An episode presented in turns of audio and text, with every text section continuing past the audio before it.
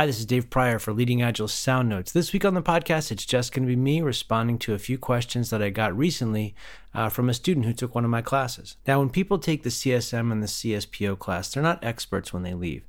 Um, some people have had kind of a big epiphany, maybe a light's gone off for them and they've seen the value of a different way of working.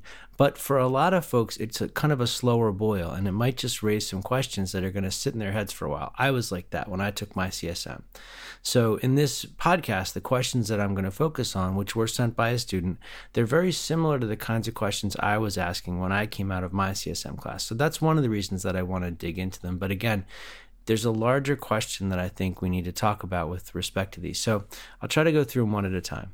Um, the first question was What are the factors that lead us to the decision to go agile or waterfall? The simple Scrum is best suited for complex projects doesn't seem to be enough, and there could be challenges against that statement. The more complex the issue is, the more effort we would want to spend upfront instead of down the road is earlier we detect the issues, the less cost to fix it. So, uh, I think there's one fundamental assumption that's being made with this question, and that is that spending all that time up front, doing all that planning and investigation, is going to ensure that things work better down the road. And in some cases, that you know that may be true. Um, the the actual statement about Scrum being suited for complex projects or best suited for complex projects is because Scrum is an empirical process. And the whole idea of inspecting and adapting over and over again in order to learn and get feedback quickly so that you can keep kind of tweaking what you're doing and focus on the outcome while making the necessary adjustments to get there. That's the whole idea behind this type of approach to work. The traditional way, we try to figure everything out beforehand. So you might say, you know, doesn't it make sense to spend more time doing all that planning up front? I guess I would counter that it makes more sense to do all that planning throughout. So replan constantly. You just have to plan to do that replanning along the way. Um, I think that if you can work in a shorter cycle and get feedback sooner, that's going to help you understand more about what you need to be doing to delivering the right thing. All that investigative work up front, all that planning is great stuff. I mean, it's it's it's valuable to explore, you know, all the different aspects of anything you're going to take on. But the problem at least in, in technology work, I think with that type of approach is that you're giving up the ability to get feedback quickly. You're spending a lot of time in a room figuring stuff out. And most of the time, you're doing that at the most irresponsible moment in the entire project when you know the least you're ever going to know. And by thinking it all through before you start to get any feedback, it kind of limits your ability to inspect and adapt. So that's kind of the idea behind that. We want to reduce the risk, we want to reduce the cost, we want to find the problems as fast as we can. And the way that we do that is through this inspect and adapt approach to work. Um, so hopefully that helps for the first question. The second question, which is a little bit different. Uh, we know a perfect Scrum team should be cross functional, but in reality, we're far from that. The question is, how to fix the velocity gap between the roles to maximize their efficiency. For example, developers code faster than testers, usually when the system is huge and a single change would require a lot of regression testing. We know we can fix it by adjusting the ratio among the roles, but the amount of work changes over time. If we keep adjusting the ratio, we will not have a stable Scrum team. So, I would like to first address the idea of, a, of the Scrum team when we're talking about the developers who are part of the Scrum team, those are the people that do the work. And on that team, you're supposed to have everybody you need to take a post it and turn it into shippable product. Um, that's going to probably include, you know, if you're building software, it will include some developers, maybe some designers, some testers, maybe a BA, other types of roles as well. And one of the things that the Scrum Master is supposed to be doing with the team is helping them move from being a group of individuals who think, I have stuff I have to do to being a group of people that think we have stuff we have to do. So every day when they get together in the daily scrum and figure out how to redeploy themselves, the idea is that, you know, yes, I might be a great developer, but today we need more time on testing, so I'm going to spend more time doing that type of work. And if I'm a tester and we're knee deep in the development work, maybe there's not a lot of development I can do, but there's other things that I can do that are going to help us later on, like write test cases, start to build some of the automated testing, things like that. Or you can try pairing, you can try mob programming. I think that the idea of trying to from a top down perspective, maximize the efficiency of the team, it kind of leans back towards this Frederick Taylor mindset of optimizing the efficiency of workers in a factory, which at a certain point in time was a very valuable way to look at what people are doing. But for the knowledge work that we do now, that's not really the best approach. Or I would say it's not, it's definitely not an agile approach. Um, what we want to do is get a group of people together who are skilled and have a lot of creativity and a lot to offer, give them some problems, and let them work through the best way to fix it. But part of the spirit that's supposed to be, you know, built into this team is this relentless pursuit of improvement. So if there is work to be done optimizing how they're spending their time, that's really up to the team. It's not something that's supposed to be pushed down on them. Um, and I want to I want to pause for a second here before we go on to the third question because this is kind of digging into what I see as the bigger issue. Um, and I'm going to use myself as an example. So when I came out of CSM training, I was very focused on, you know, still in a project manager mindset. So I was looking at things like this, like how do I get them to do this? How do I make them do this? And part of the personal transition that I think a lot of, you know, traditional project managers go through is slowly having to learn how to let go of some of that stuff that you know to realize that the the burden of trying to make things efficient that's not your gig anymore your gig is to help get them whatever they need. I mean if you're going to move into a scrum master role help them see themselves see themselves as a team and do whatever you can to enable and support them.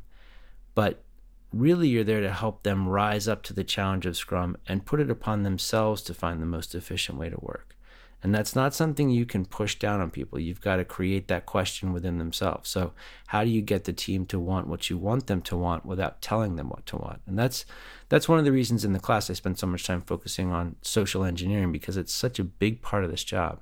But um, there is no perfect Scrum team, and there is no way to kind of maximize, push down a maximization of efficiency. It's really up to the teams. And I would expect that there's going to be things on a good team that they're going to plan in, like some slack for learning and growth and maybe just some downtime, um, because that's part of keeping the system flowing. And it's up to the team to optimize how that works for themselves. It doesn't mean you're going to necessarily max out every single hour of the day with labor. There has to be some slack built in there too.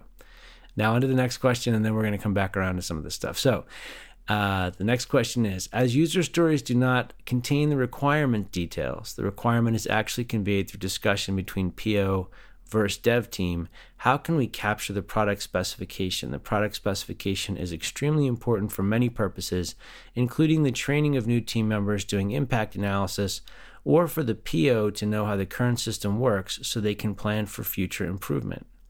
Should we spend effort to compose update product specs? If we do, will that be a user story or just count it as overhead?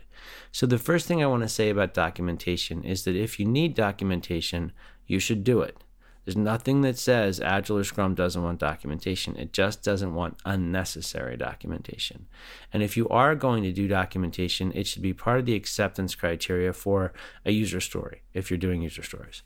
Um, onto the subject of specification documents. There are plenty of reasons they might be necessary. Maybe it's a regulatory thing or something like that. But what I encourage folks to do is always be willing to question why you actually need it. Um, the argument that's often made is, you know, well, at some point in the future, uh, we're going to have to know why we made this decision, and we're going to have to know whose fault it was, and you know, some some developers going to want to read a bunch of specification documents to change something. They're not. They're going to want to look at the code. And if the thing's broken, figuring out um, who was responsible for making a decision that led to something that, you know, at the time seemed right, but now is broken, that's not really helping you deliver value for your customer. I think from an agile perspective, you'd want to identify the problem and get it addressed as quickly as possible. Now, if the complexity of you know what you're dealing with necessitates some kind of specification, great. But again, I would encourage that documentation not to be done as part of a big upfront thing, but maybe an as built document or something you're capturing along the way that includes the necessary details. Um, but again, always be willing to go back and question that. If you're going to be hiring and training staff and you need some sort of documentation for that, of course you would do that. That's just common sense. It, it's important, I think, when you're coming into this space to not get caught up in that myth that Agile doesn't want documentation. There's nothing that says that. What we're trying to do is focus on getting the customers working tested software. And we never want to create documentation at the expense of delivering that thing that they can use or sell. So, the documentation, if it's necessary, you want to include it as part of the deliverable. Definitely make sure it's in the acceptance criteria because if you don't, you're going to end up with this sort of uh, it's similar to technical debt, just all this writing that has to be done at the end. And the level of quality probably won't be there, and it will take a lot more time to get it done. So you should be paying that down as you go. But always be asking the question Does this documentation either provide a higher quality product at the end or meet some sort of regulatory purpose? What is the reason we're doing it, and how is it helping us ship faster? Because if it's not doing that, I would start to question why you're doing it. Now, gone through those three questions, and to me, there's a larger question here, and it's really more about questioning whether or not Agile is something that is worth doing. And I think that's a fair question. Anybody coming from the waterfall should and will be asking that question. One of the things I try to caution people against is trying to take an approach like Scrum and push it into a waterfall mindset or map it directly back. It's not meant to map directly back because it is a response, it's a fix, it's the thing that's supposed to correct the old way of working. Um, it's easy for me to say that. It's easy for me to go into class and tell lots of stories about how this stuff works great in different places. But for most people coming from the traditional side of the house, until they get a chance to see this work, they're not going to believe it. And there's no way past that. So, what I would encourage uh, the, the person that asks these questions, what I would encourage you to do is the same thing that Mike Cohn encouraged me to do when I took class. When I left my class, I went up to him with a bunch of questions and Mike said, just go back and do this the way I taught you. Be disciplined about it and wait and see what happens. And you will see results. And it did take me a while to stop doing things to cause it to fail, but eventually I was able to take his advice. And that's when I saw it really deliver. So, um, it creates a lot of confusion for people coming from the traditional side of the house. There's a lot they have to let go of. So if you're from that side of the house, have a little patience with yourself. If you're dealing with somebody from that side of the house, realize that as irritating as they may be to you, it's far worse inside their own head. So um, try to have a little patience with them and just be willing to take some risks and try to give it a chance to work. That's the thing. You have to be open to the opportunity. So um, I hope that was valuable for for some of you. Hopefully, for the person who ans- who asked the questions. Um, if you've got any questions you'd like answered on the podcast, typically I do these with other coaches, but because of the nature of these questions, I wanted to take this one myself. Um, you can always send your questions to dave.prior at leadingagile.com and you could send them as text. You could record yourself in audio or video. We'd love to do that too. So anything is welcome. Uh, and thanks for your time.